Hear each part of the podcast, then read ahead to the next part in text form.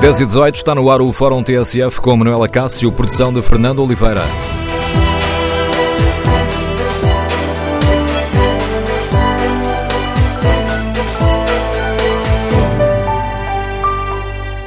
Ora, bom dia. Nesta quinta-feira, em que o Conselho de Ministros uh, aprova o Programa de Estabilidade 2008-2022, queremos ouvir a sua opinião sobre a polémica em torno do aumento de salários na função pública. O que deve fazer uh, o Governo, que já percebemos quer controlar as, uh, as contas públicas e quer este ano baixar o déficit. O que deve fazer o Governo?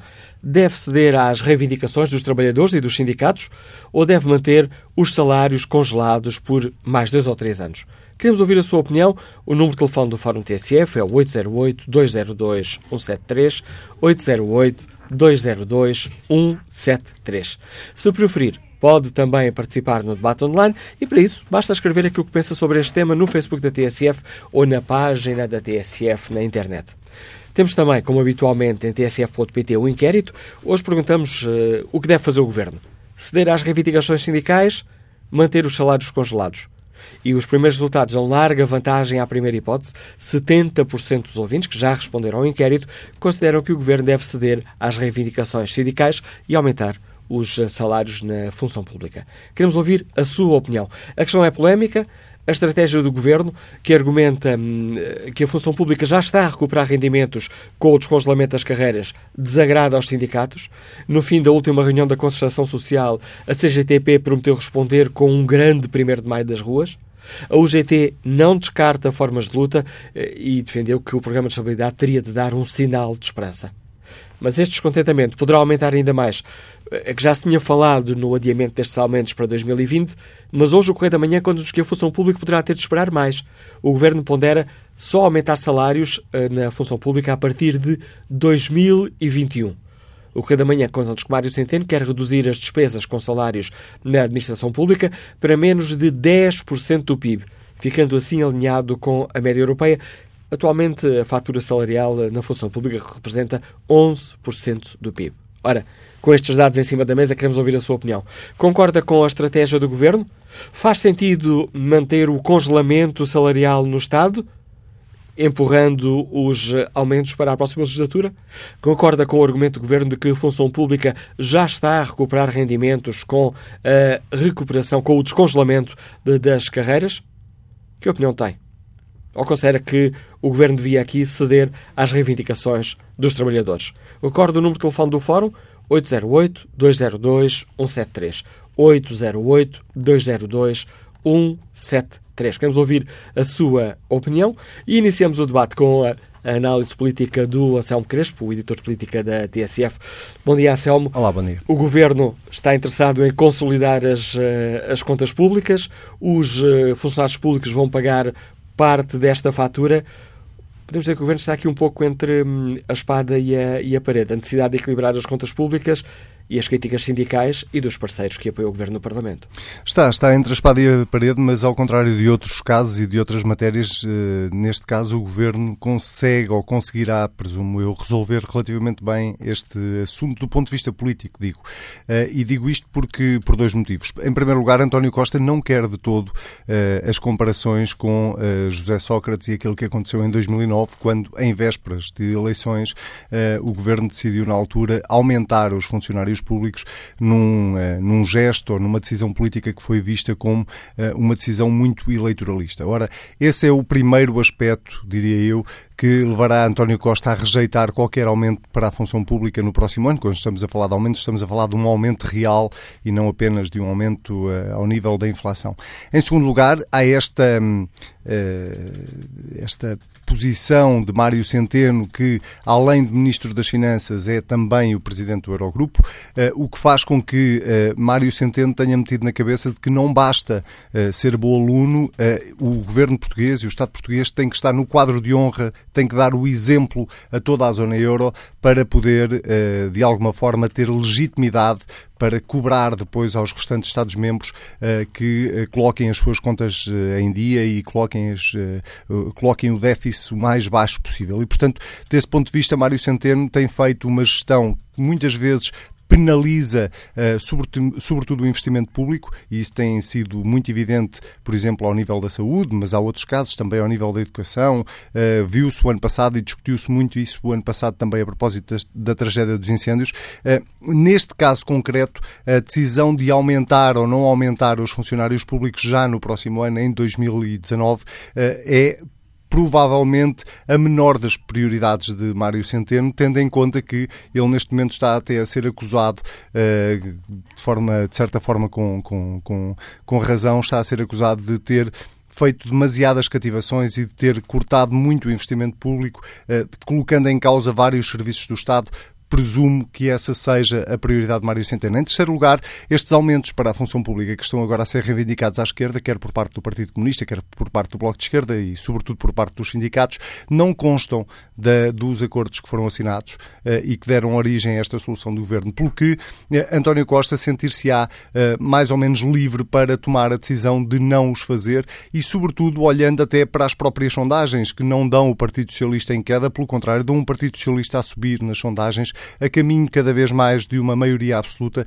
e, portanto, isso dá-lhe, de alguma forma, uma margem política para poder negar uh, aos parceiros à esquerda este, estas reivindicações.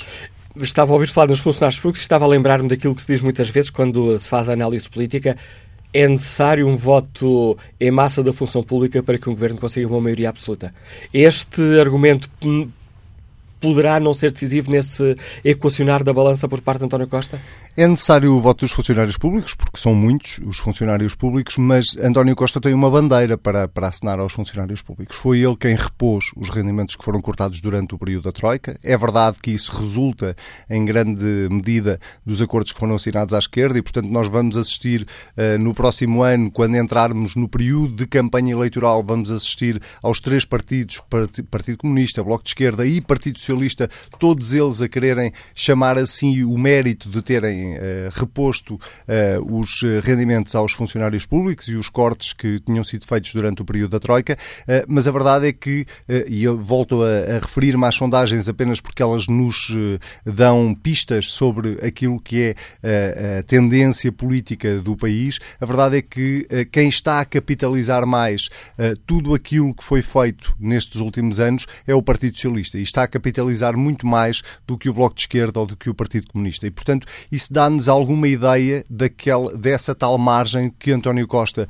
uh, considera que pode beneficiar e claro que aumentar os funcionários públicos teria, uh, poderia ter alguns ganhos de causa. O que eu acho é que António, uh, António Costa neste momento acha que não precisa disso para poder ganhar as eleições no próximo ano. E, portanto, se juntarmos todos estes fatores, o facto de ele não precisar, o facto de Mário Centeno precisar de mostrar à Europa que Portugal um, é, é de facto um país diferente neste momento, que tem um grande enfoque na consolidação das contas públicas. E se juntarmos ainda um outro fator, é que se a decisão de aumentar os funcionários públicos obviamente agradará aos funcionários públicos, ela poderá não ser muito compreendida ou muito bem compreendida para, os, eh, para, para uma parte significativa do país. Eh, e todos os estudos demonstram que, sobretudo durante a crise e durante o período da Troika, foi o setor privado, foram os trabalhadores do setor privado que mais perderam uh, rendimento na comparação com os funcionários públicos. Isso não significa que os funcionários públicos não tenham sofrido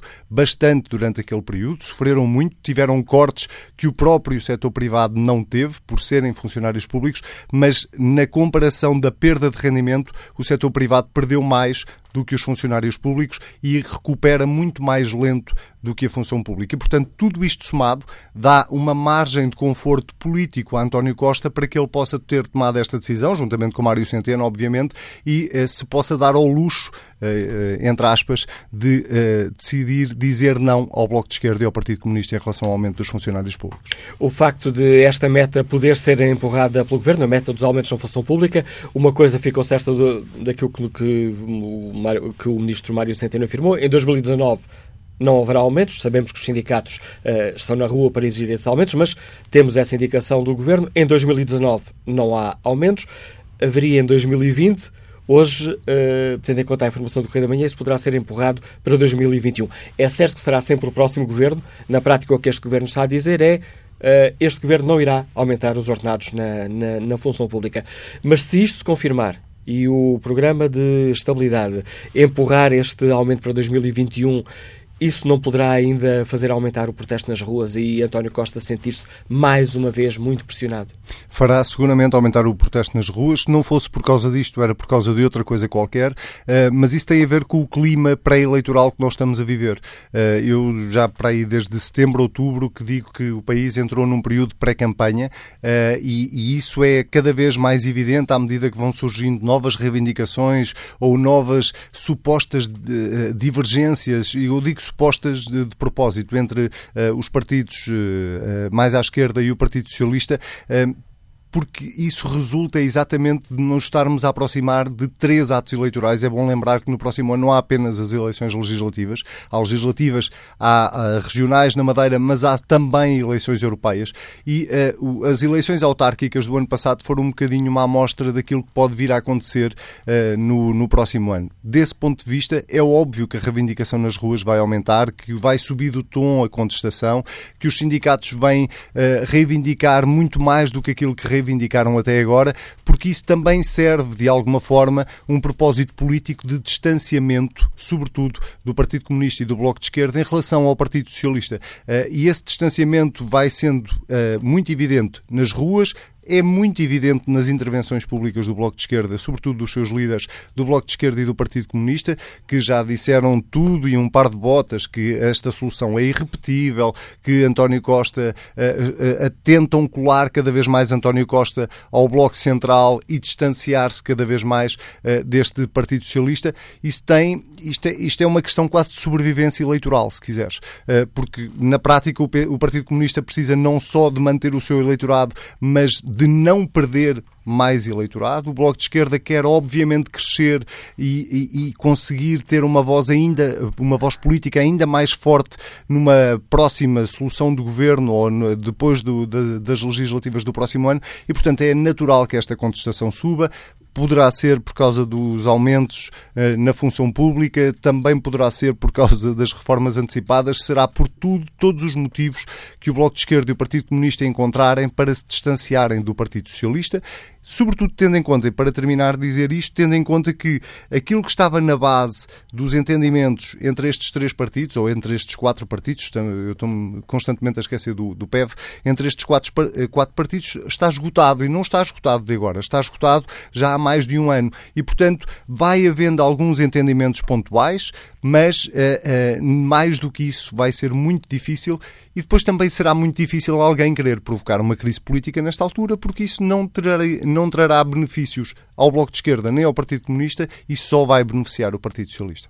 A análise do Anselmo Crespo, editor de política da TSF, subdiretor da rádio, lança o debate neste Fórum TSF, para o qual convido os uh, nossos ouvintes. Que opinião tem sobre esta polémica em torno dos aumentos salariais eh, na função pública? O que deve fazer o governo? Deve ceder às eh, reivindicações dos sindicatos ou deve manter os salários congelados por mais eh, dois ou três anos? Queremos ouvir a sua opinião. Faz bem o governo se decidir empurrar estes aumentos por mais dois ou três anos para 2021? Queremos ouvir a sua opinião. Número de telefone do Fórum 808-202-173. 808-202-173. Que opinião tem Teresa Carneiro, gerente comercial que nos liga de Lisboa? Bom dia. Sim, muito bom dia. Uh, bom dia a todos que estão, que estão no fórum. É o seguinte, eu sou gerente comercial, não sou trabalhadora do privado, além de tudo, um, e a minha opinião é que é o seguinte, a função pública já durante muitos anos, uh, antes de 2005, uh, eh, era muito injusto perante o privado, tudo o que tinham, progressão de carreiras sem serem bons ou maus trabalhadores, uh, ADSE, uma série de privilégios, de dias de férias uh, a mais por anos de trabalho, quer dizer, uma, uma discrepância muito grande para o privado. E o privado, em 2005, desde que esta crise surgiu, tem visto os seus rendimentos descerem abrutavelmente, a nível de impostos subirem abrutavelmente. A função pública é evidente que também, uh, sendo quase 60% da população portuguesa trabalhadora na função pública, pois compreende que, que viram o seu poder de compra, como todos os privados viram o seu poder de compra baixar uh, com grandes dificuldades. Uh, a minha opinião é que, na realidade, acho que uh, todos nós privados ainda não tivemos aumentos nem progressões na nossa carreira, nós somos todos iguais, trabalhamos todos para o mesmo. Acho que não podemos voltar à situação de 2005 em que nós quase estávamos na bancarrota. E atenção que fui muito prejudicada, uh, muitas famílias prejudicadas, acho que deveríamos todos contribuir para o mesmo. E nós ainda não fomos aumentados. Eu há 7, 8 anos sou aumentada. Porquê haver trabalhadores de primeira e trabalhadores de segunda? Em relação ao Bloco de Esquerda e ao PCP, como sempre, eh, como sempre apoiam os trabalhadores, apoiem todos em simultâneo, não só os da função pública, mas é muito fácil para eles estarem num lado, uh, num lado à parte, uh, a quererem apenas ter, ter, ter visibilidade para umas próximas eleições. Não, eles não assumiram nada, eles apenas quiseram ficar ao lado do governo para serem, para reivindicarem mais nada, mas assumirem na realidade não o estão a fazer. A minha opinião é esta, acho que o governo deveria cimentar as contas primeiro para não voltarmos aos anos que voltámos, aos anos 90, que isto foi tudo muito bom, era tudo para toda a gente, e chegámos a 2005, ficámos sem muita coisa. E hum, a minha opinião é que, na realidade, todos todos os trabalhadores de primeira e de segunda, função pública e privados, todos temos que fazer, continuar a fazer esforço e continuar a pensar que somos todos iguais. Eu também não fui, eu também não tive aumentos, o meu marido também não e muitos portugueses privados também não. Por isso todos teremos que esperar um pouco mais, mas todos, porque é que eles terão que ter aumentos este ano e nós, continuamos aqui, continuamos exatamente na mesma temos todos uh, ter os mesmos deveres e direitos.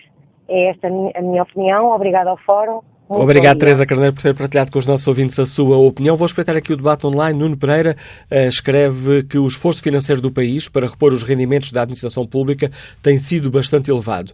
O foco agora deve ser resolver a situação dos precários e a contratação de novos profissionais que sejam, de facto, necessários, bem como realizar os investimentos prementes, uh, como acontece na área da saúde. E, conclui Nuno Pereira, os aumentos devem permanecer congelados. Na página da TSF na internet, fazemos um inquérito aos nossos ouvintes, uh, perguntamos o que esperam do Governo, o que deve fazer o Governo nesta área, uh, ceder às reivindicações dos trabalhadores ou manter os salários congelados. 71% dos ouvintes consideram que o Governo deve ceder às reivindicações.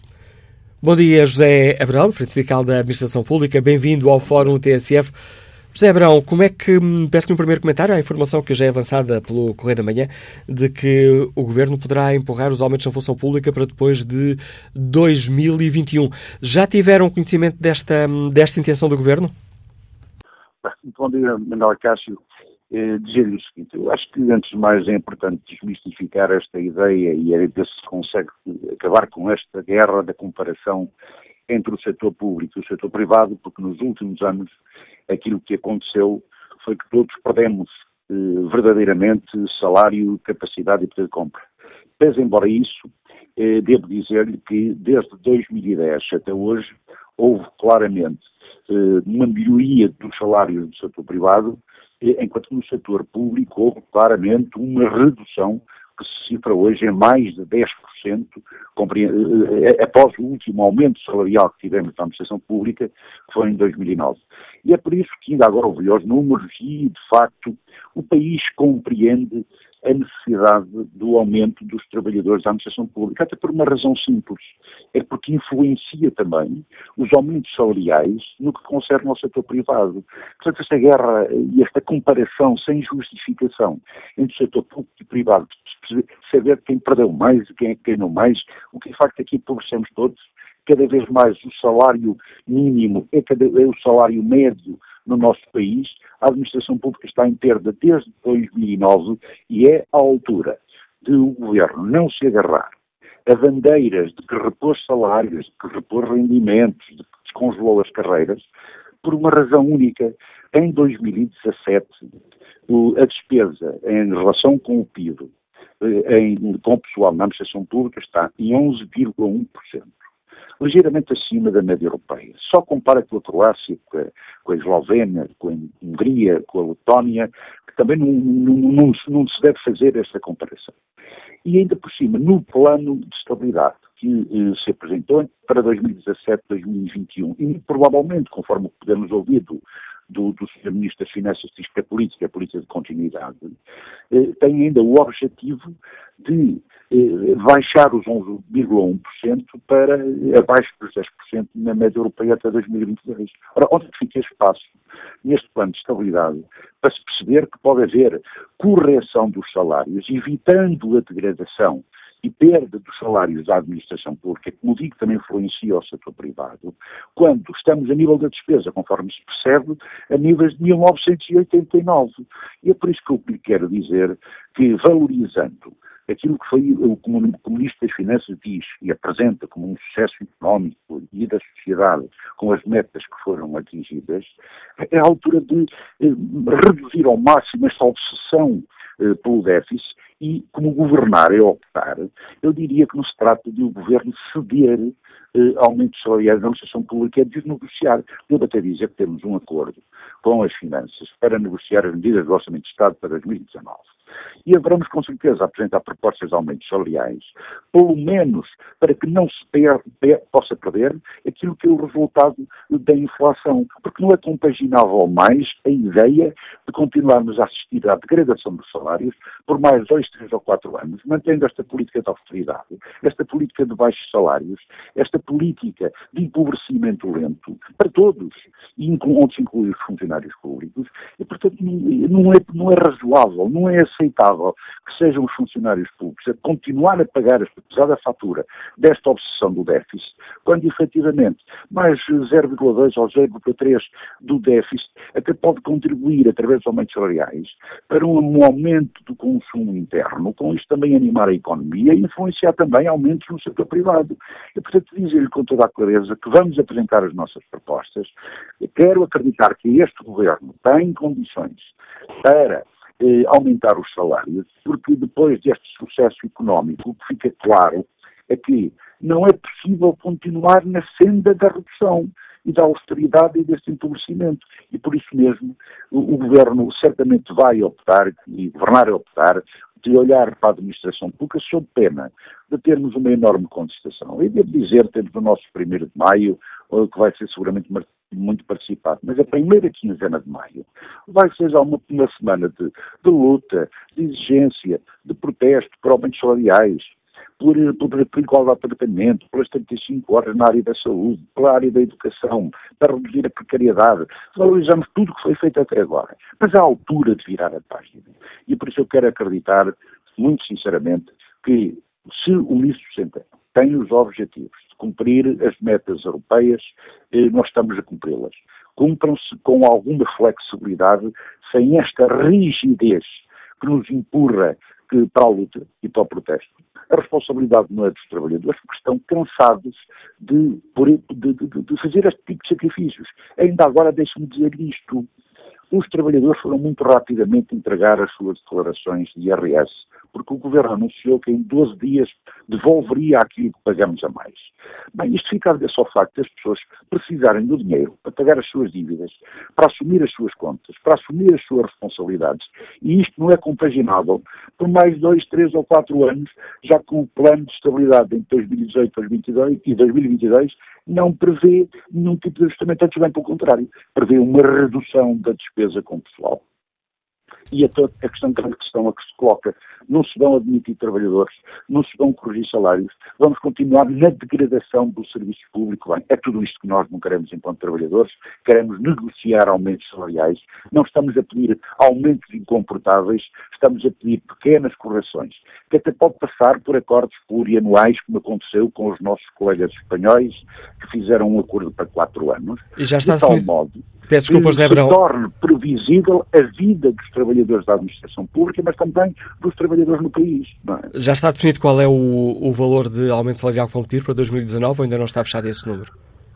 Olha, nós no ano passado, para 2018, apresentámos uma proposta onde se contemplasse inflação e algum ganho de produtividade, dado, como Ministro das Finanças, o sucesso económico, o sucesso na sociedade e o atingir destas metas. Porque depois as pessoas não conseguem compreender que perante este sucesso tem que continuar a fazer sacrifícios e as expectativas foram grandes. Portanto, tudo aquilo que nós estamos a dizer, e já o disse há pouco, é que os trabalhadores da administração pública querem, num virar de página, parar a degradação dos seus salários e que o governo, em vez de conseguir trabalhar no sentido de conseguir todas as metas a nível europeu, possa, Ministro das Finanças, ficar com espaço de manobra e espaço de gestão da sua própria posição em termos europeus, que olhe para o país, que olhe para as pessoas, que olhe para os trabalhadores e se a inflação a 1,7, eu já lhe estou a dizer, não queremos que essa degradação por intermédio da inflação se continue a verificar. Mas, como digo, tudo isto é negociação.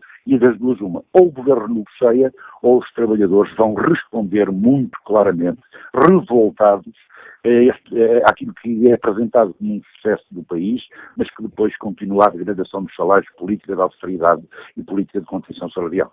Portanto, será um, uma, o número uh, rondará para cima o 1,7%?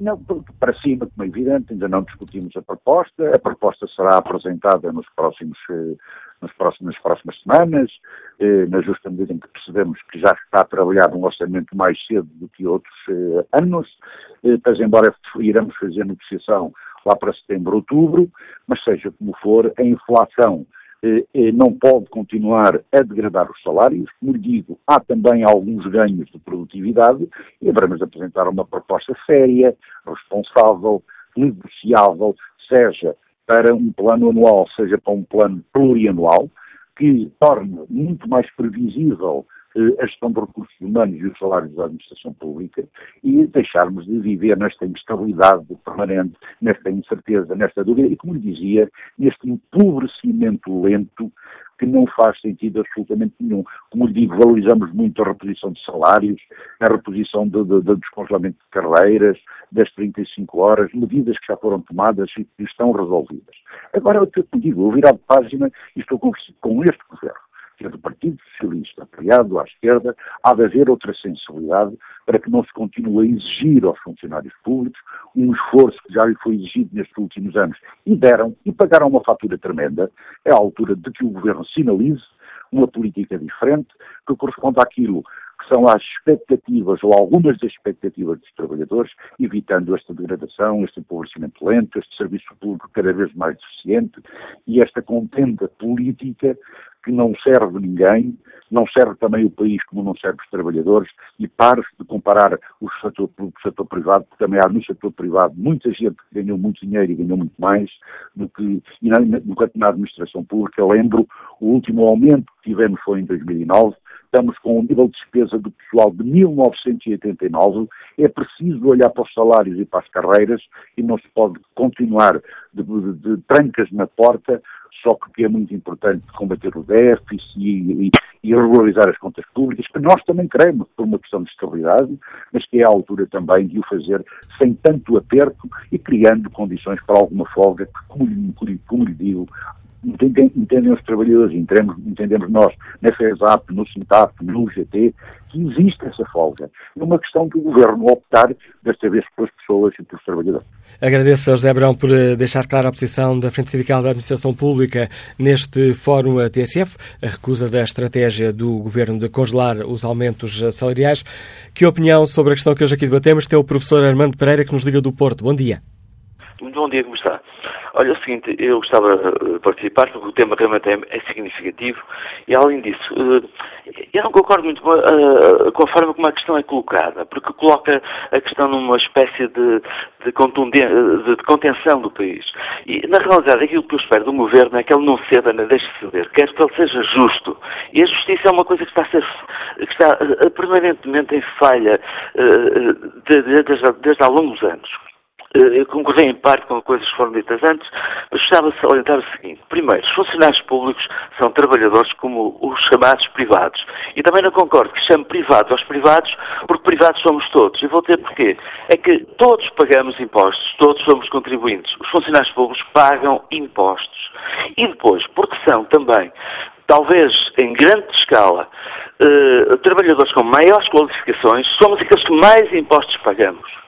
E, portanto, temos um contributo muito superior na, na esfera da operação, na operacionalidade das suas funções, como também no rendimento, que está muito aquém do que se eh, pratica na Europa, contrariamente ao que se diz, porque há muitas narrativas.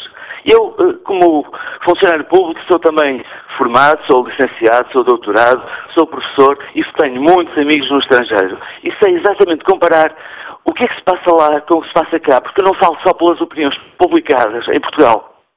E, portanto, há muitas narrativas que não correspondem à realidade. Eu posso dizer, por exemplo, uma coisa que, que a mim me afeta frequentemente é dizer que o engenheiro Sócrates subiu os, o, o salário da função pública. Lembro perfeitamente o que se passou. E realmente é verdade, subiu. Mas um mês ou dois ou três depois foi extraído esse, esse, esse, esse aumento e ainda reduzindo mais a porcentagem. E, e, vão lá, vão às notícias anteriores e revejam. Depois, uh, a questão de, de, ah, mas este governo eh, tem um, um, um bom argumento de que realmente uh, está, vai subir na, na, na, opinião pública, porque, inclusivamente, é verdade que está a repor o salário da função, da função pública. Eu dizer, eu como funcionário público ainda não tive qualquer aumento. Porquê? porque ao restabelecer aquilo que foi retirado eh, pontualmente nos salários, nunca me vão restituir os 13 terceiro mês e os subsídios férias que me foram extinguidos, nunca eh, me vão dizer que o meu salário subiu porque ele, ele desce, porque atinge um escalão superior ao reporem e, portanto, o meu salário desceu. E depois outra coisa, e as carreiras, então, não subiram? Não, ainda não recebi nada. O meu salário está igual a 2005. Há uns que é de 2009, mas o meu não se alterou no sentido positivo desde 2005. Foi sempre baixar sobre todas as circunstâncias. Portanto, há muitas narrativas e eu tenho, tenho uma coisa, sou muito, muito organizado na questão dos papéis, apesar de gostar de, de estar papeladas. Gosto delas quem quiser trabalho com elas. Eu gosto da minha, sou uma pessoa pragmática no meu trabalho. Mas guardo os meus recibos religiosamente desde há longos anos e eu ganho muito menos do que antes. E depois há uma coisa que, me, que, que me perturba também, e não tenho nada com isso. Ah, só vou, isto, eu tenho que falar de uma forma muito telegráfica, não posso estar aqui a ocupar o programa, pronto. Mas é o seguinte, uh, há dias eu te, uh, tive que necessariamente chamar um pistoleiro para me arranjar um autocolismo. Ele não introduziu uma única peça, pois por menos de meia hora eu tive que pagar 60 euros. Eu estive a pensar, porque se eu mudo de profissão, eu ganhava muito mais. Três vezes mais, seguramente, quatro vezes mais. Porque nem estava a pagar impostos. Portanto, os privados são os privados. A função pública é a função pública. Mas eu prefiro dizer assim, em Portugal todos somos privados. E sobretudo da verdade e da justiça. E é isso que eu quero de um governo, é que seja justo. E que não faça politiquices com a vida das pessoas. Eu não, repare, não tenho partido nenhum. Pessoalmente sou um, um profissional tento ter um ideal de serviço, tento ser justo com os meus alunos, nas minhas profissões, com os de educação, eu tento corresponder a isso. Eu não falto ao emprego há 15 anos, nem por doença. Eu hoje estou constipado e estou uh, num outro serviço que não o docente, portanto. Mas a questão é o seguinte, eu não falto ao trabalho há 15 anos. Eu fui avaliado pelo o sistema mais rígido de avaliação foi Amarelo uh, Rodrigues.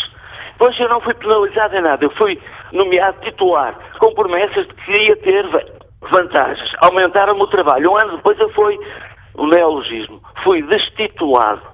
Ou seja, não serviu para nada, eu também nunca acreditei que servisse para alguma coisa. E obrigado.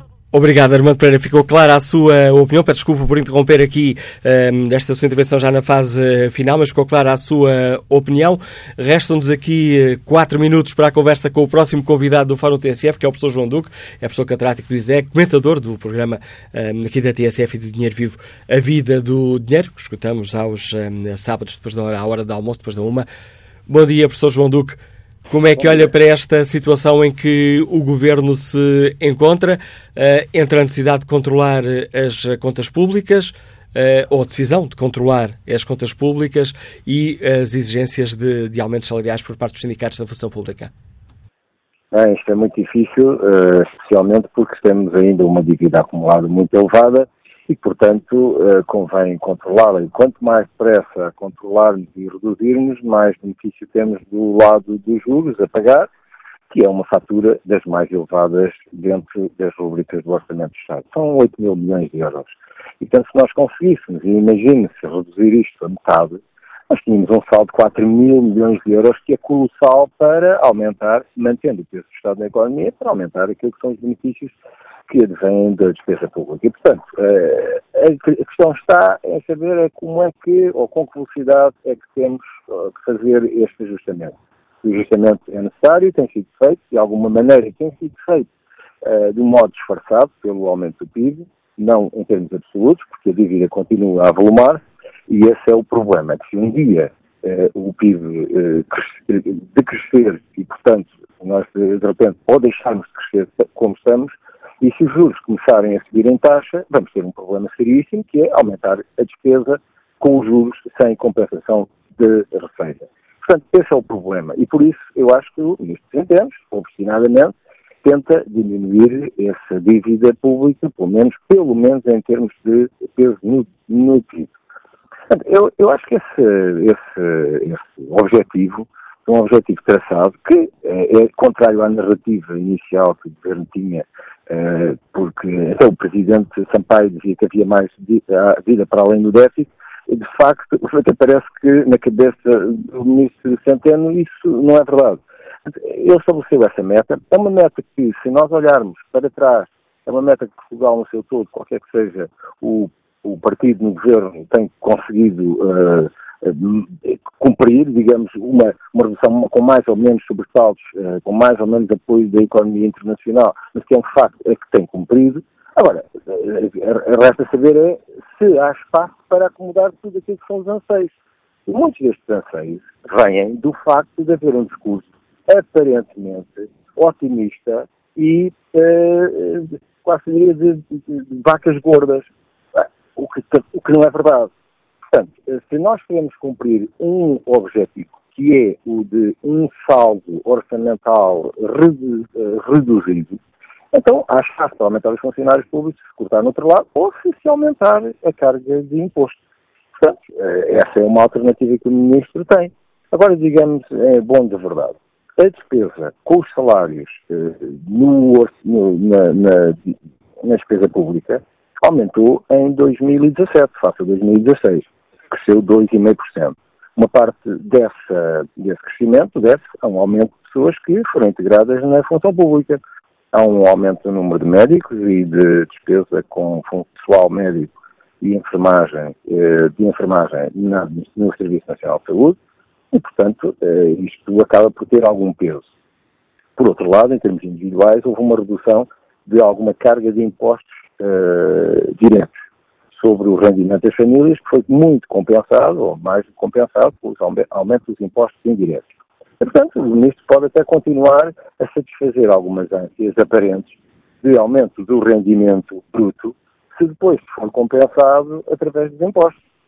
Só que eh, essa compensação ou é feita diretamente, e portanto no, no, salário as pessoas não têm qualquer aumento, ou é feita de modo indireto, e o modo indireto tem um risco, e o risco é um sobressalto no crescimento da economia, leva a uma redução da atividade económica, e essa redução da atividade económica tem impacto imediato nos nos impostos que se cobram, que são nomeadamente o IVA, o imposto sobre os produtos petrolíferos, eh, por se as pessoas deixarem de andar tanto de automóvel, ou se as empresas eh, transportarem menos eh, bens, bens, então temos uma redução do consumo. E, portanto, por essa via, estamos muito mais expostos a um risco de atividade. E obrigado, professor João Duque, por nos ajudar aqui a perceber melhor as contas com que o Governo está uh, confrontado nesta questão que hoje aqui debatemos. Há ou não margem? Uh, deve ou não o Governo dar prioridade ao aumento de ordenados na função pública? Retomamos o debate já a seguir ao noticiário.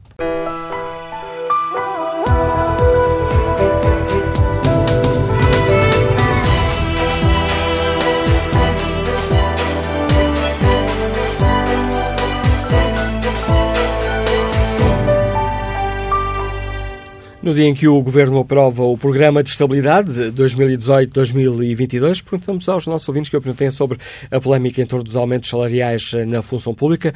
O que esperam do Governo? O que deve fazer António Costa? Deve uh, ceder às reivindicações dos trabalhadores e avançar com aumentos de ordenado na função pública já em 2019? Ou, pelo contrário, deve manter os salários congelados por mais dois ou três anos? Esta pergunta que está no inquérito que fazemos aos nossos ouvintes na página da TSF na internet. 61% dos ouvintes consideram que o Governo deve ceder às reivindicações salariais, 37% eh, defendem que o Governo deve manter os salários congelados na função pública. Luís Novaes participa no debate online com esta opinião. Não eh, se verificarem aumentos salariais, será um lamentável revés, que é o lamentável entre aspas. E depois explica Luís Novaes, o Governo até já avançou com medidas para descongelar os salários, como por exemplo retomar as avaliações à função pública. Há muitos anos que a função pública não vê aumentos, chega de serem os mesmos a tapar os buracos deste país. Que opinião tem Avelino Pereira, operário têxtil, que nos escuta em Santo Tirso? Bom dia. Cássio, bom dia ao Fórum.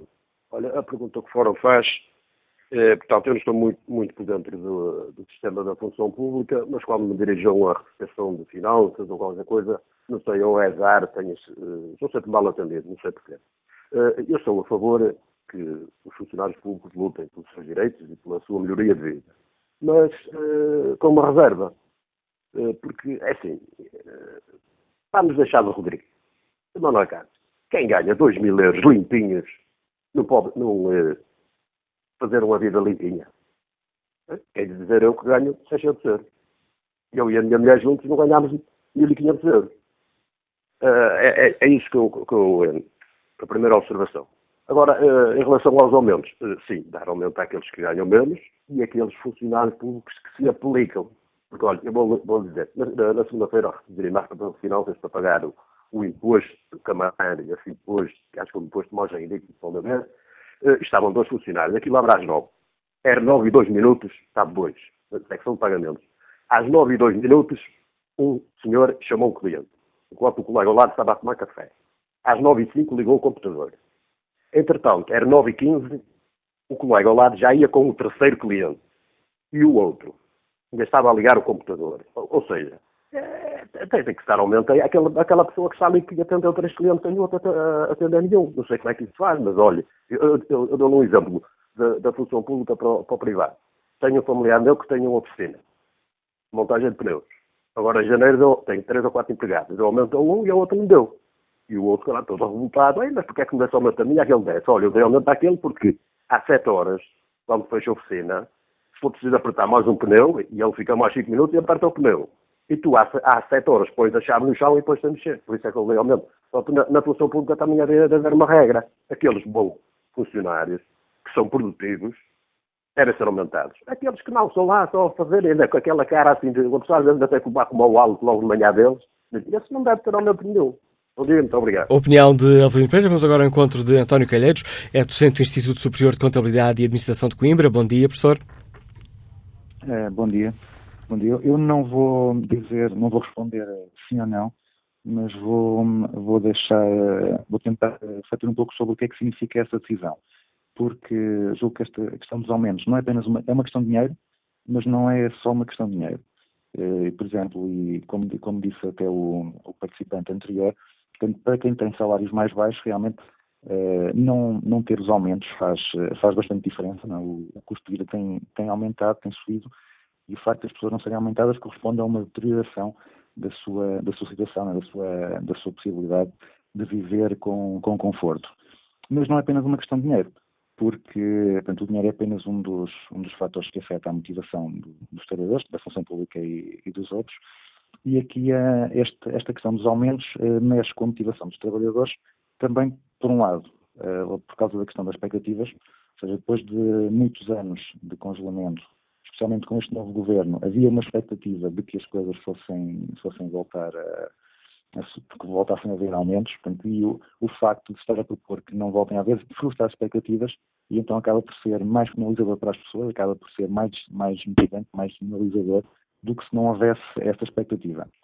E depois as pessoas também se desmotivam porque sentem que, há, que são tratados de forma injusta, porque veem, por exemplo, que o, o Estado uh, utiliza o dinheiro uh, para, para, para apoiar os bancos, para não deixar os bancos ir à falência, e sentem que há aqui uma prioridade trocada que não são, que não são tão valorizados como, como esses bancos. E finalmente também é uma, acaba por ser uma questão de, das pessoas sentirem que são ou não são ouvidas. Ou seja, se eh, se o, o facto de, de, de, o governo não, não aceitar as reivindicações dos sindicatos e dos trabalhadores dá a, essas, dá a essas pessoas, a esses trabalhadores, a sensação de que não são valorizados, de que não são, não são uh, ouvidos pelo governo, isso acaba por ter uh, também um, um, impacto mais negativo. Portanto, pelo menos uh, não, pelo menos o facto de, do governo mostrar disponibilidade para conversar e para procurar chegar a um acordo seria, seria muito menos penalizador do que simplesmente rejeitar sequer conversar. Agradeço o seu contributo, professor António Calheiros. Uh, volto a espreitar aqui o inquérito que fazemos aos uh, nossos ouvintes. Uh, perguntamos, a propósito desta questão dos aumentos, o que esperam do Governo, se deve ceder às reivindicações dos trabalhadores ou se, manter, se deve manter os salários congelados. A primeira opção continua com vantagem, mas está a perder fogo. 57% dos ouvintes que já responderam ao inquérito consideram que o Governo deve ceder às reivindicações, 40% consideram que deve manter os salários congelados. Vamos agora agora ao encontro de Ana Avalha, dirigente da Frente, Sindicatos, da Frente Comum de Sindicatos de Função Pública. Ana Avalha, bom dia, bem-vindo ao Fórum. TSF. Uhum. No dia em que o Governo aprova o Programa de Estabilidade, uh, sabemos que, aliás, o Correio da Manhã avançou hoje com essa informação de que o Governo poderá ou está a ponderar a hipótese de propor uh, que os aumentos de ordenados uh, na função pública sejam, permitam-me aqui a expressão, empurrados para 2021.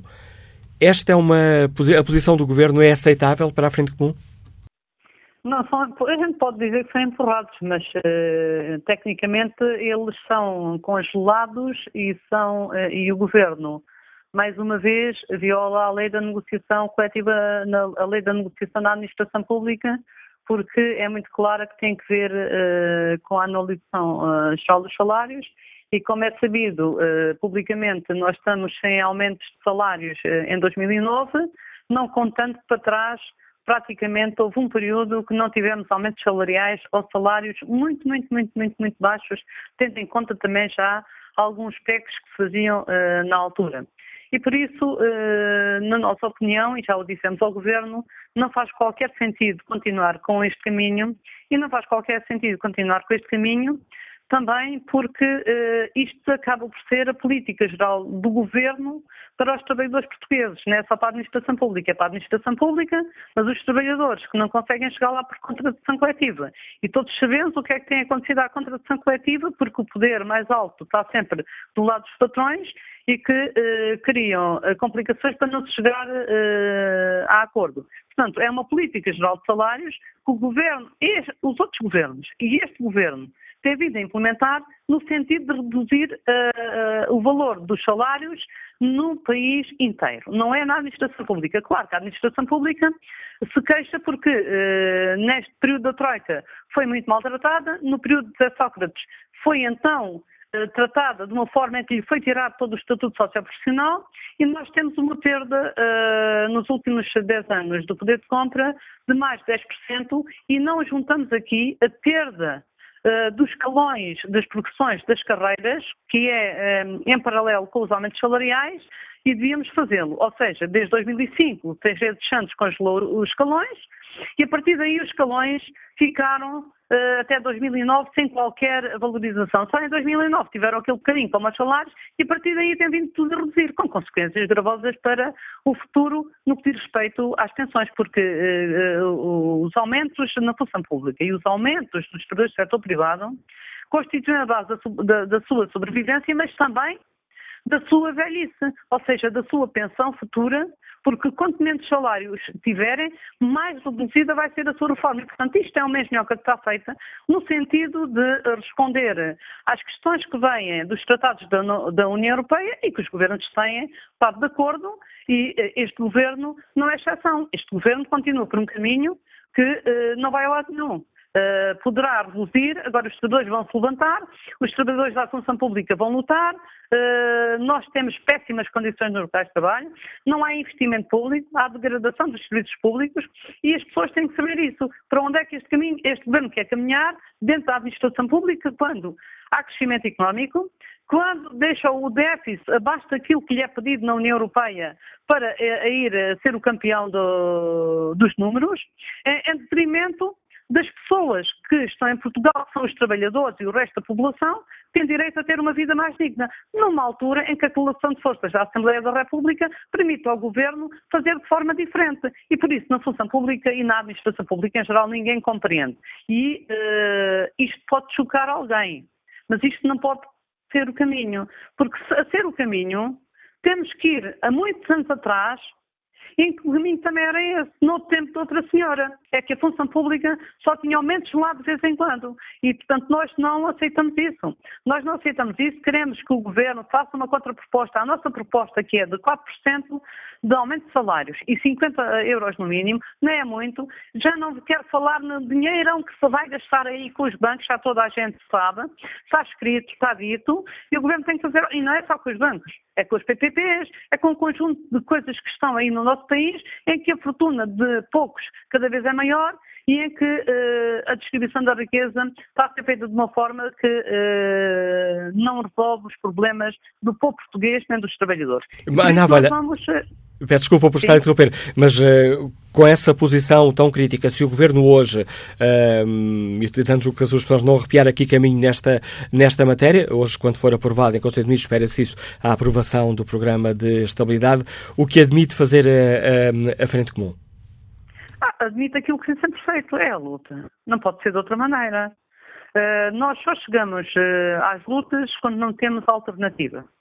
Neste momento está tudo parado. Não há respostas setoriais, não há resposta nem, no, nem nas pessoas, nem nos enfermeiros, nem em parte nenhuma. As, as, respostas que são necessárias não há. E, e depois para os salários também não há. Por isso o governo insistir nisso, paga as consequências disso. Pode não pagar de imediato. Ah, mas vai pagar. Vai pagar o governo e vai, vai pagar o país. E vão pagar, e vai pagar a população em geral porque os serviços públicos vão piorar porque isto parece que não tem ligação, mas tem ligação. Portanto, a partir daqui, o que é que a Frente Comum tem que fazer?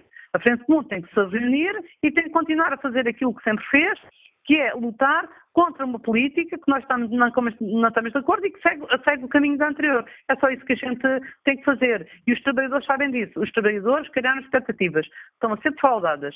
As consequências são pagas politicamente, não será num ano, será no outro, mas uh, ninguém esquece como é tratado e principalmente quando mexem na nossa vida pessoal e na nossa vida profissional. E é isto que neste momento os trabalhadores sentem e, portanto, nós cá estamos para responder quando chegar à altura e quando os trabalhadores entenderem que se deve dar uma resposta. Já agora, diga avaliar se eh, a Frente Comum recebeu alguma indicação de que o Governo pode tentar manter este congelamento pelo menos até 2021. Sim, nós tínhamos mais ou menos essa ideia, até porque o Governo, nas reuniões que tem, vai tendo com Frente Comum, vai sempre dizendo uma coisa desde o início, que nós também não percebemos como é que um Governo se pode propor a isso, que é, nós nunca, não vamos passar nada daquilo que está no programa do Governo, ou seja, o, este Governo, se calhar os outros também, mas este Governo, quando fez um, um, um programa, foi sem deixar qualquer abertura para fazer qualquer tipo de negociação, portanto violando a lei da negociação. E uh, tínhamos essa ideia porque não é a primeira vez que isso é dito a Bruxelas. O ano passado, no Pacto de Estabilidade, havia alguns indicadores que uh, já iam nesse sentido. E, portanto, o que o governo tem que fazer é cortar com isso. É primeiro pensar no povo português. É primeiro pensar. O povo português é que sustenta uh, este país é, é, e a Constituição é clara. E depois resolver os problemas que tem que resolver. Agora, sem, sem trabalhadores, sem trabalhadores dignificados e reduzindo os salários, reduzindo cada vez mais a remuneração média em Portugal de todos os salários, não é caminho para a evolução de Portugal na dignificação do trabalho e na dignificação das funções sociais do Estado. Ah, isso não é certamente. Ana Valha, obrigado por explicar aos nossos uh, ouvintes uh, que posição tem a Frente Comum sobre esta questão que hoje aqui de, debatemos. Oposição frontal da Frente Comum com ameaça de luta uh, se o Governo não recuar nesta intenção de já em 2019, ou melhor, de em 2019, manter congelados os aumentos salariais na função pública. No debate online, Filipe Pires escreve: seja qual for a situação, ficaremos sempre a perder. Se vierem aumentos, vem logo de seguida um aumento de impostos para pagar a subida de ordenados. Se não vierem, continuamos na mesma. Joaquim Carvalho escreve que os sindicatos, antes de solicitarem mundos e fundos, deveriam ter a preocupação de analisar se há ou não condições de satisfazerem as suas exigências. Por acaso, os funcionários públicos já pensaram se não há culpa, se não há culpa da parte dos seus sindicalistas pelo que estão a passar? Pergunta Joaquim Carvalho. Bom dia, Jorge Maia, empresário, líder do Santa Maria da Feira. Bem-vindo ao Fórum TSF. Bom dia, Dr. Manuel Cássio eh, e a sua forma. Eu só tenho apenas para acrescentar ao que foi dito o, seguinte. Eu acho que falta a este país, eh, um país em democracia, e, e inclusive um país que é governado por, por partidos de, dito de esquerda, uh, há uma falta de solidariedade enorme com o próprio país. Repare, temos a nível nacional, todos os dias somos confrontados com problemas de falta de equipamentos nos hospitais, é, tem a ver com a saúde, no ensino, tanta coisa degradada, tanta coisa degradada. Eu acho o seguinte, o país tem que tomar uma atitude em termos de opções, criar prioridades e então sim uh, mobilizar o país para que essas prioridades sejam uma, uma atividade, uh, sacudir esse tipo de situação miserável que existe e para isso tem que fazer aquilo que já fizeram um país como a Suíça, por exemplo, onde existem tetos uh, uh, para as pensões, onde existem várias situações para evitar esta grande discriminação e estas injustiças sociais.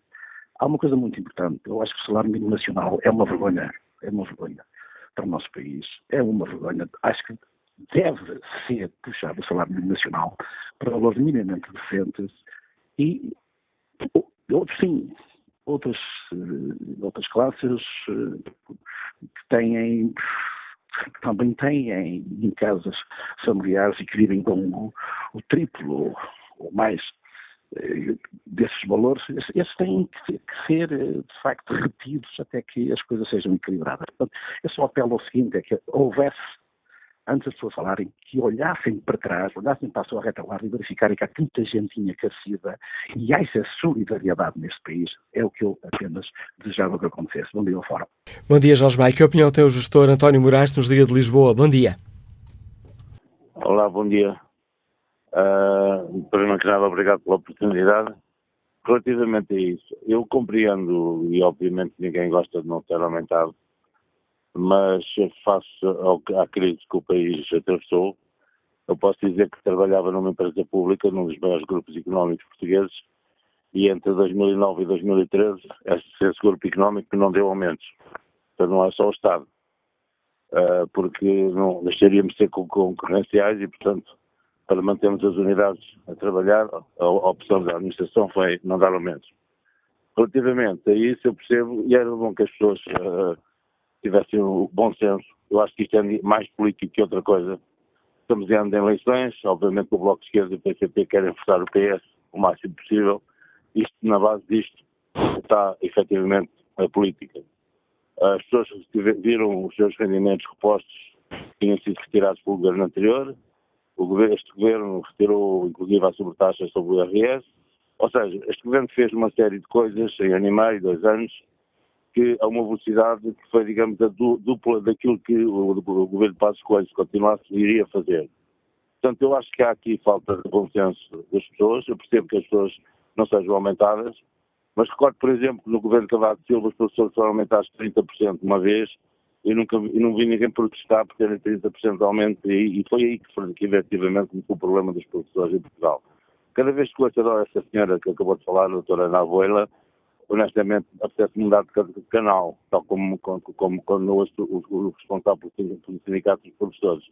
Porque nitidamente são duas pessoas que estão fora da realidade do mundo do trabalho, são sindicalistas há imenso tempo. Há dias li uma notícia no jornal, só, só para terminar, tinha sido criado o 16 sindicato na PSP. Ou seja, ser sindicalista tornou-se uma profissão em Portugal. Há sindicatos a mais e há pessoas a mais. 16 sindicatos na PSP Como é que é possível negociar, chegar a um consenso? Estas pessoas depois trabalham ou têm não sei quantos dias por mês para não trabalhar. Portanto, isto é um escândalo. E já é uma, já é uma questão que está fora aqui do sumário hoje do Fórum TSF de hoje, António Moraes. E, diga? Estava a dizer que essa questão da PSP já está fora aqui do sumário do Fórum de hoje. Sim, mas, mas acho que é importante que as pessoas percebam 16 sindicatos na PSP, não sei quantos sindicatos dos professores, não sei quantos sindicatos não sei o quê. Toda a gente quer, os enfermeiros, os médicos, os, os, juristas, os advogados, toda a gente quer mais dinheiro. Eu também eu queria mais dinheiro. Ah, mas não se pode fazer tudo uma vez. Eu penso que este governo está a trabalhar bem. Penso que com mais dificuldade ou menos dificuldade a geringonça, eh, que foi, enfim, uh, apelidada de geringonça de uma forma baixa pelo Sr. Dr. Paulo Costa, Paulo, Paulo já não me lembro dele. Paulo Portas. É, é uma pessoa tão importante. Uh, acho que as pessoas têm que ter bom senso. O governo está a trabalhar bem, está a fazer o que é possível, vai haver com certeza aumentos da primeira oportunidade. Este ano talvez não, mas o ano vai haver com certeza. Bom dia, muito obrigado. Bom dia, António Moraes. Vamos agora uh, ao encontro uh, de Helena Rodrigues, gente do Sindicato dos Quadros Técnicos do Estado. Bom dia, Helena Rodrigues. Bem-vinda ao Fórum uh, TSF. Como é que uh, o STE olha para a possibilidade de hoje uh, o Governo confirmar, uh, no, quando aprovar o programa de estabilidade, que os ordenados da função pública ficam congelados pelo menos em, até 2020 e, segundo o Correio da Manhã, pode ser até 2021? Vamos lá ver, os ordenados na função pública, as remunerações na função pública estão congeladas há muito mais tempo, não é nestes dois anos. Elas já estão congeladas desde 2010. Portanto, o último aumento real foi em 2009, em 20 anos, o último aumento real, ou seja, que teve um aumento superior ao valor da inflação, foi em 2009, e a partir daí as remunerações na função pública foram congeladas. Houve o ano de cortes salariais do governo anterior, os anos de cortes salariais do governo anterior, em que o Tribunal Constitucional veio dizer que eram aceitáveis naquele período, enfim, que os trabalhadores da administração pública vissem os seus rendimentos cortados para diminuir o déficit, um déficit que é de todos os portugueses, também destes, que são portugueses, e depois o Tribunal Constitucional veio dizer vai, vão ter que ser uh, vão ter que acabar com os cortes. E o governo anterior começou o início não da reposição dos rendimentos, porque não foi devolvido aos trabalhadores nenhum tostão do que o governo cortou. Não tiveram devolução dos rendimentos que lhes foram cortados. Foram simplesmente, em percentagens, foram paulatinamente colocando o rendimento ao nível de 2009. Portanto, não houve devolução de rendimentos, não houve uh, uh, aquilo que é uh, o governo, o anterior, como este, começou a devolver as remunerações aos trabalhadores da administração pública. Não houve devolução de rendimentos. Houve o fim dos cortes salariais que o Tribunal Constitucional impôs que assim aconteça. Esta questão das atualizações salariais, não só para os trabalhadores da administração pública, mas para todos os, os trabalhadores do país, é uma questão relevante, mas é também uma questão relevante para a economia. Então, não é com o aumento e aumentos reais das remunerações que ganham o, que ganha o Estado não é quer através, e ganham as finanças públicas, ganham os impostos, não é quer através uh, da cobrança direta, quer indireta uh, dos impostos, não é com uh, o dinheiro a circular na economia que a economia cresce. Ganham todos, ganham o país. Portanto, há aqui, como disse o ouvinte anterior, é aqui uma questão de. É política, não é? Essas afirmações são estratégias políticas. Neste momento, o governo faz, e faz de uma forma hábil, a gestão de expectativas e utiliza. Os trabalhadores têm que perceber isso. Uh, não é razoável, de facto, que uh, as remunerações dos portugueses, ou seja, que os portugueses continuem a ter um empobrecimento, porque não havendo atualizações remuneratórias, há empobrecimento, uh, e que nos aproximamos todo um dia do salário mínimo nacional. Não estou contra, nem estamos contra e achamos que deve continuar a ser atualizado o salário mínimo nacional. É, é baixo, muito baixo.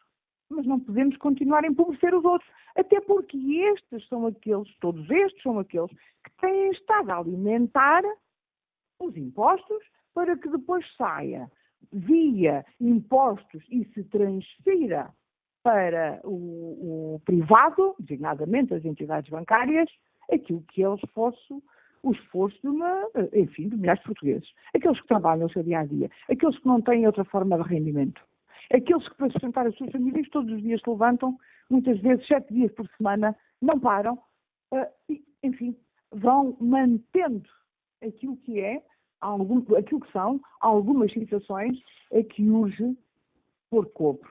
Helena Rodrigues não é sensível ao argumento do ministro Mário Centeno de que os funcionários públicos já estão a ter uma, uma situação financeira melhor com o descongelamento das carreiras e não pode ser eh, tudo feito ao mesmo tempo.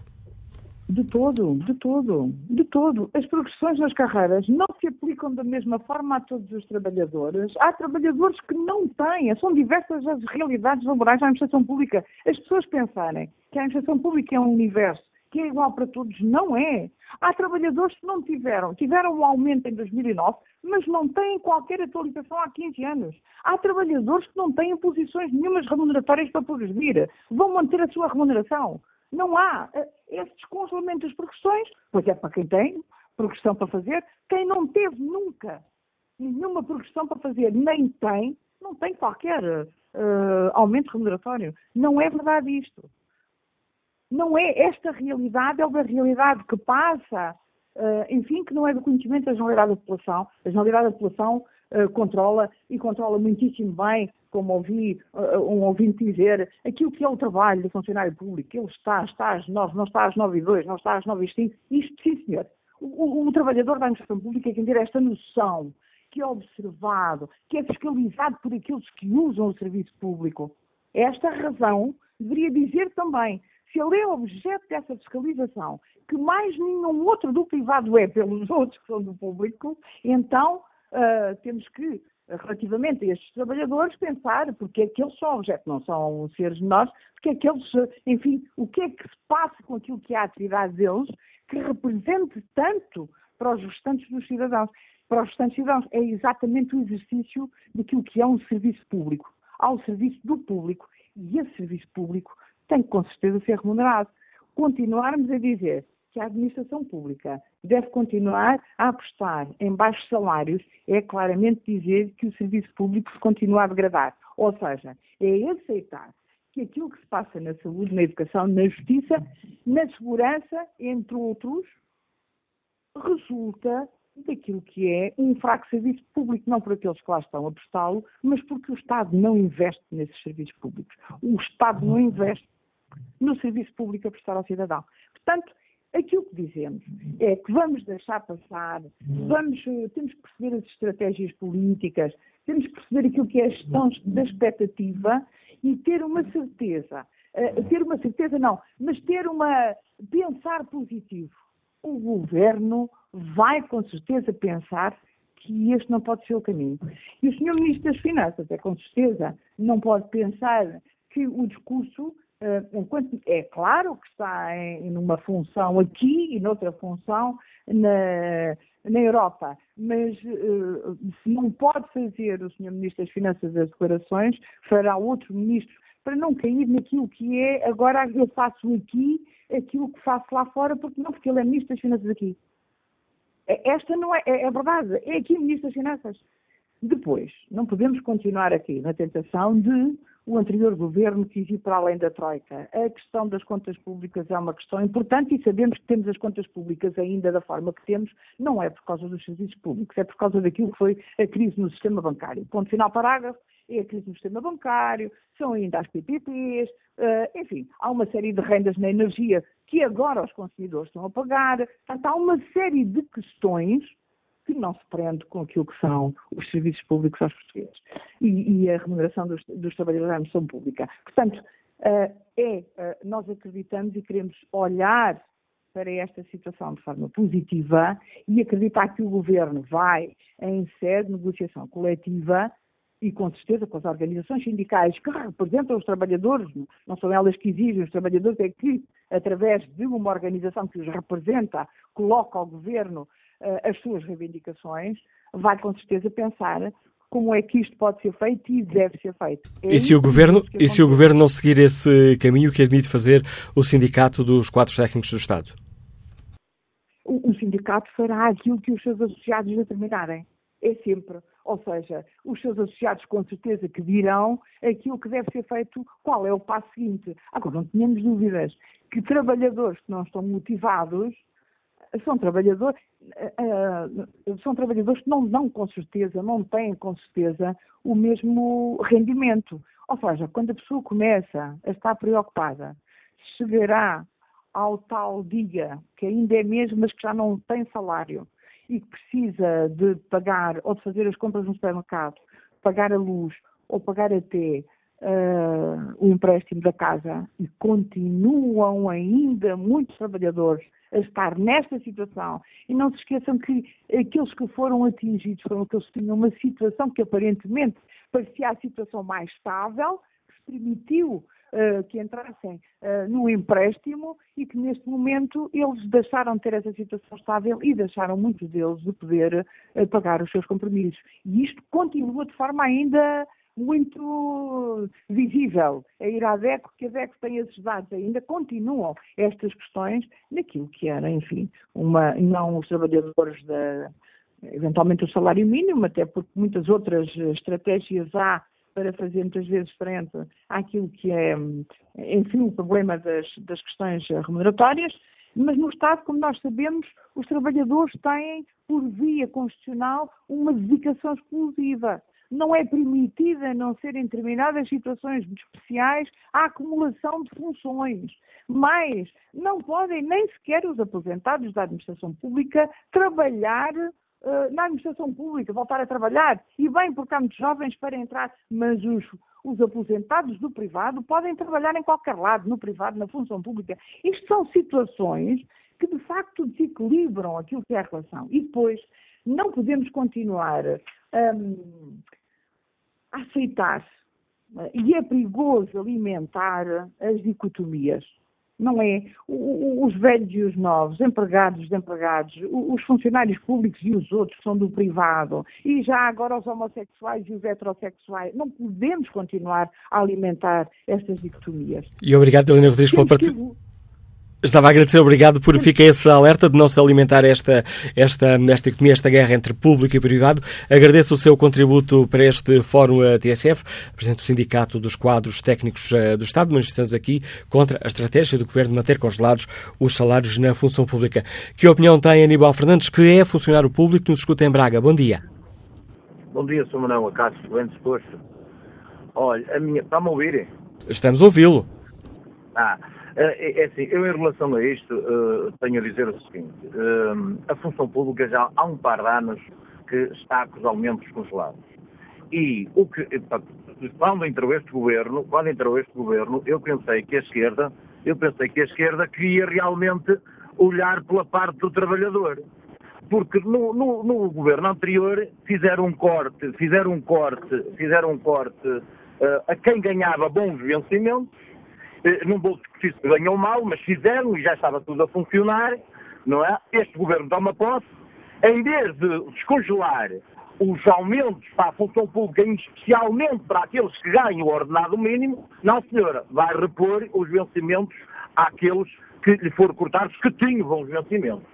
Eh, e, e, a esquerda nada fez em defesa do, do, do trabalhador do Bloco de Esquerda e o PCP não é? O PCP e o Bloco de Esquerda andariam sempre a criticar os outros governos por dar dinheiro para os bancos e agora continuam com a mesma política. Autoriza este governo a dar dinheiro para os bancos, mas não defendem que se aumentem a função pública, eh, em especialmente aquela grande quantidade de função pública que, que, ganha quase o ordenado mínimo ou o ordenado mínimo. Há milhares de pessoas neste país, na função pública, que está realmente a ganhar uma miséria. Eu entendo que há na função pública bons e muitos bons ordenados, mas também há na função pública uma grande quantidade de pessoas que têm ordenados de miséria. Eu estava à espera pelo Bloco de Esquerda e que, e que o PCP, eh, eh, com algum poder neste governo, lutasse em especial por essas pessoas que estão na função pública e que estão a ganhar ordenados de miséria, porque tenho conhecimento disso.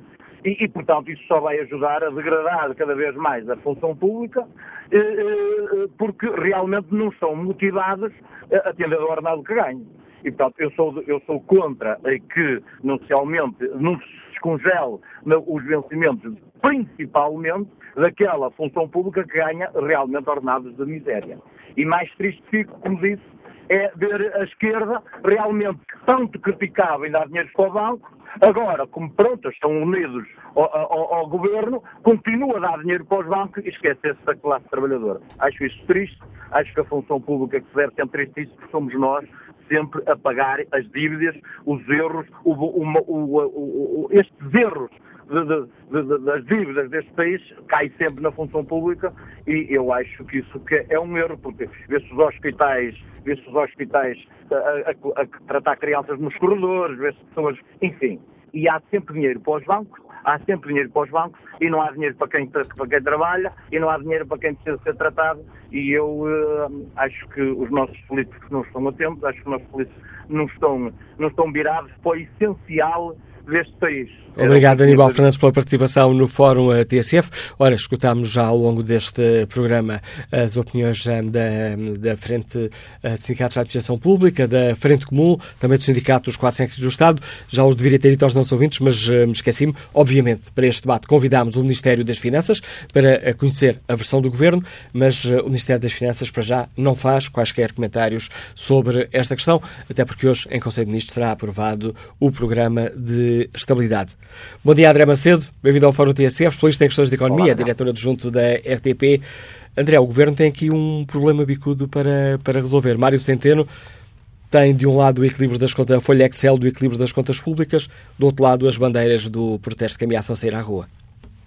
Sim, estamos a passar aquela fase de hoje de crescimento, já não a sentíamos há algum tempo, daí não estarmos habituados e, portanto, de repente vemos com espanto que quando o país começa a crescer, e o crescimento de 2,7% do PIB do ano passado permitiu precisamente que agora uh, todos os setores, uns mais legitimamente que outros, outros sem se preocuparem com as contas estruturais, estejam nesta altura de mão estendida. No caso da função pública, comecemos pelo evidente, embora este número já tenha sido referido. O peso no PIB dos salários tem vindo a cair progressivamente em Portugal e caiu de forma mais substancial durante a Troika por motivos evidentes, porque o aperto, o garrote foi de facto muito violento e o, e o, e a função pública foi obrigada hum, a, a, a encolher os seus salários, já que não podia diminuir o número de pessoas que faziam parte dela, ao contrário do que aconteceu no privado, que preferiu despedir e o, o número de aumentos, de, de, o número de, de, despedimentos coletivos foi abissal e ainda continua muito alto no setor privado, mas no caso do Estado,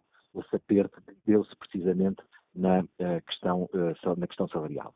Dito isto, o peso do PIB é 11%, a média da zona euro é 9,9%, estamos ainda acima e, portanto, desse ponto de vista, a resposta à pergunta há espaço para aumentos, se olhássemos só para este indicador, a resposta seria não, não há espaço para aumentos.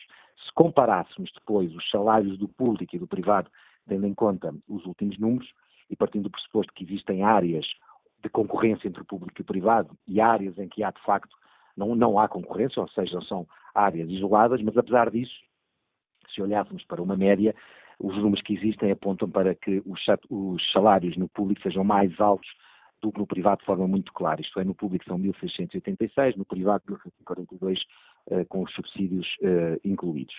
Agora, este número, uh, de facto, não pode ser só visto assim, porque quando olhamos para o Estado, verificamos que há um peso muito grande de atividades, de profissões qualificadas que têm remunerações logicamente mais elevadas. Isto é, professores, médicos, juízes, procuradores, todos eles recebem salários, são, são, são profissões que implicam licenciatura e, portanto, têm salários mais altos do que acontece no, eh, do que acontece no privado, na medida em que não presta apenas este serviço e tem no setor privado outro tipo de ocupações.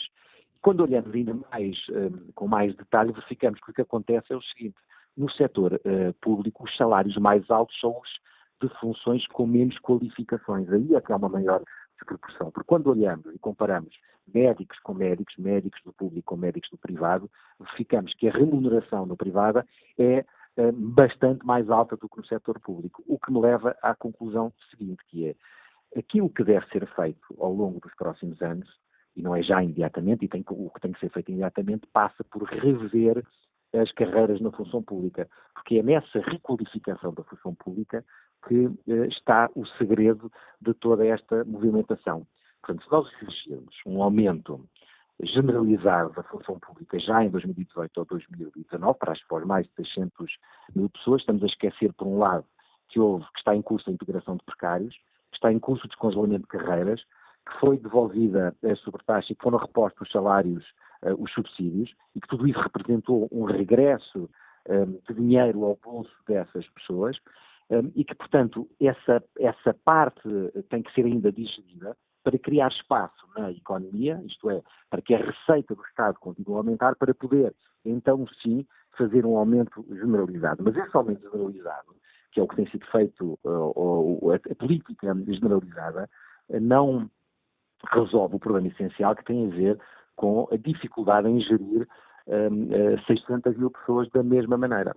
Uh, uh, e, portanto, vai ser preciso partir o Estado em vários pedaços e criar políticas de remuneração diferentes. Porque não é possível criar aumentos generalizados que eh, depois têm um impacto brutal nas contas públicas e, e acabam por causar esta, esta, esta queixa constante de que os salários são efetivamente muito, muito baixos.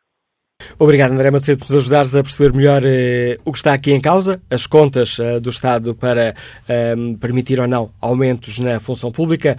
O André Macedo é especialista em questões económicas, é diretor adjunto da RTP. Bom dia, Fernando Ferreira, é auxiliar educativo, liga-nos da Sertã. Bem-vindo ao Fórum. Muito bom dia. Bom dia, Manuela Cássio. Bom dia a todo o auditório. Eh, minhas primeiras palavras é para perguntar aos políticos portugueses quando é que, por fim, passa a redundância, terá fim a, a hipocrisia deles. E digo isto porquê?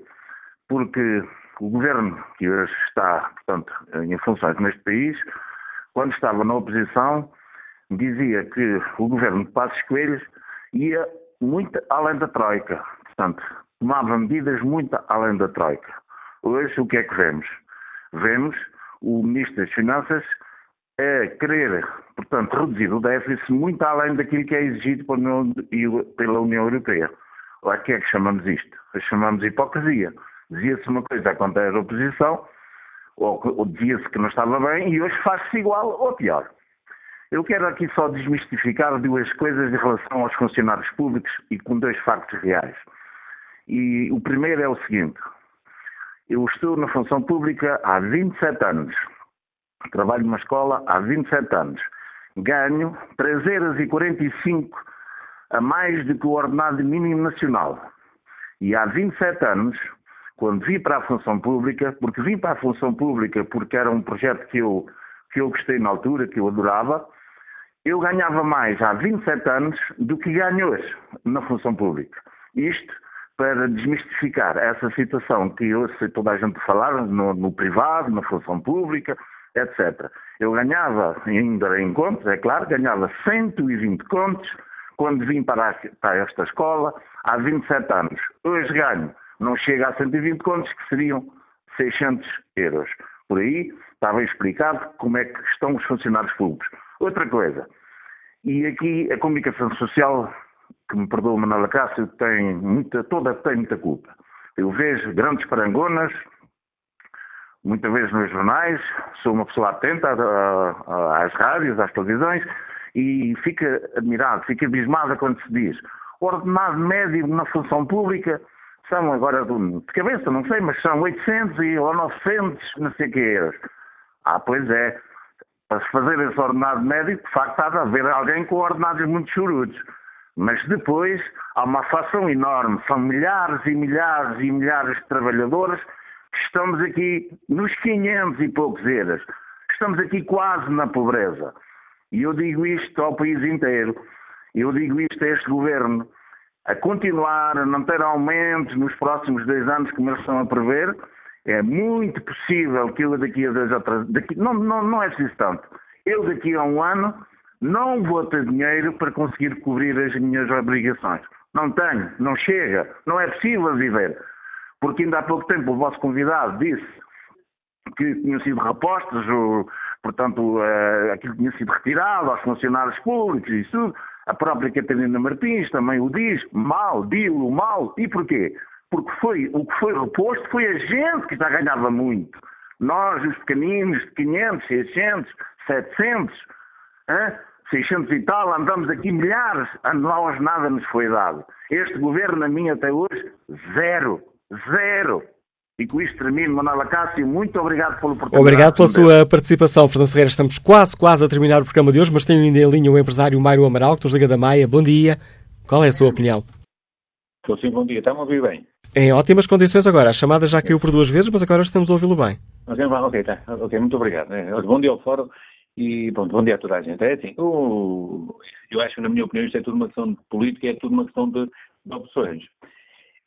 É assim, o governo tem, ou seja, dinheiro aparece sempre quando ele precisa, ou seja, quando, quando, quando a União Europeia e o governo chegam a um acordo que é preciso arranjar 30, 40 ou 100 mil milhões de euros para, para aplicar nos grupos económicos ou na- banca, esse, esse dinheiro aparece, seja através de esquemas que eles inventam, como a questão do Monte Pio, como é que, como é, que é possível, eu ainda não percebo como é que em termos de direito isso é possível, ou também os nossos advogados e os nossos juízes devem dar todos a dormir, como é que é possível enfiarem ou inje- injetarem 800 milhões de euros no, num banco ou mais, acho que é baseado na, na previsão de futuros lucros, descontando os, os prejuízos an- eh, anteriores, Sinceramente, não sei como é que isso é possível.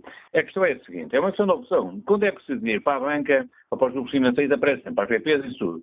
Quando é preciso dinheiro para injetar nos direitos das pessoas, na saúde, na educação, na justiça, o dinheiro nunca há. Arranja sempre maneira, pronto, o PSD, o CDS e o, e o PS arranjam sempre maneira de boicotar. Quando, quando se trata de defender o interesse das pessoas, do particular, o mais pequeno, arran- eh, ou seja, o- os três partidos fazem parte do, como é se chama, do, do poder, ou seja, dominam tudo e mais alguma coisa, arranjam sempre maneira de boicotar. Quando, é, quando se trata de, de questões justas, que é para tirar rendas, que é para poder distribuir melhor a riqueza pelo- pelas pessoas, para dar melhor, melhor ensino, isso tudo, os mesmos partidos arranjam maneira de boicotar. Eu, na minha opinião, é assim, é tão simples quanto isso. Os três partidos que dominam, enquanto, ou seja, enquanto não eh, admitirem que podem ser tirados do poder, isto não vai mudar. Enquanto as pessoas não se mentalizarem que, ou seja, que o voto delas tem valor e, e se, for, e se votarem de uma maneira correta para arrumar pronto, com esta gente que nos tem vindo a governar, a governar não, que nos tem vindo a desgovernar, a limpar o dinheiro, como é que é possível nós termos uma dívida tão, tão grande? Ou seja, ou seja, se as pessoas. Eu falo por mim, a minha empresa, podendo ter um prejuízo de 300 euros, ou lá que é, a Caixa Geral de Depósitos obrigou-me obrigou a liquidar uma conta calcionada de 75 mil euros. Senão, punhava-me tudo e mais alguma coisa. Como é que o governo vai meter não sei quantos mil milhões de euros numa caixa de depósito quando obriga os pequenos empresários e tudo a pagar tudo? E é com esta pergunta de Mário Amaral que chegamos ao fim deste Fórum eh, TSF, onde debatemos esta hum, questão polémica em torno dos aumentos ou não de ordenado na função pública.